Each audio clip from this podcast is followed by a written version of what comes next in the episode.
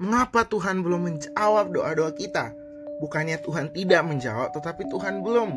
Karena mungkin belum waktunya Tuhan. Tapi juga ada bagian kita yang kita harus terus kerjakan. Yaitu kita harus bertekun dalam doa. Di dalam Roma 12 ayat 12 dikatakan bahwa bersukacitalah dalam pengharapan, sabarlah dalam kesesakan, dan bertekunlah dalam doa. Hari-hari ini kita harus lebih lagi bertekun dalam doa, bukan hanya setiap hari Minggu, bukan hanya seminggu sekali, tetapi setiap hari, bahkan setiap saat dalam kehidupan kita. Kita harus terhubung terus dengan Tuhan dalam doa kita.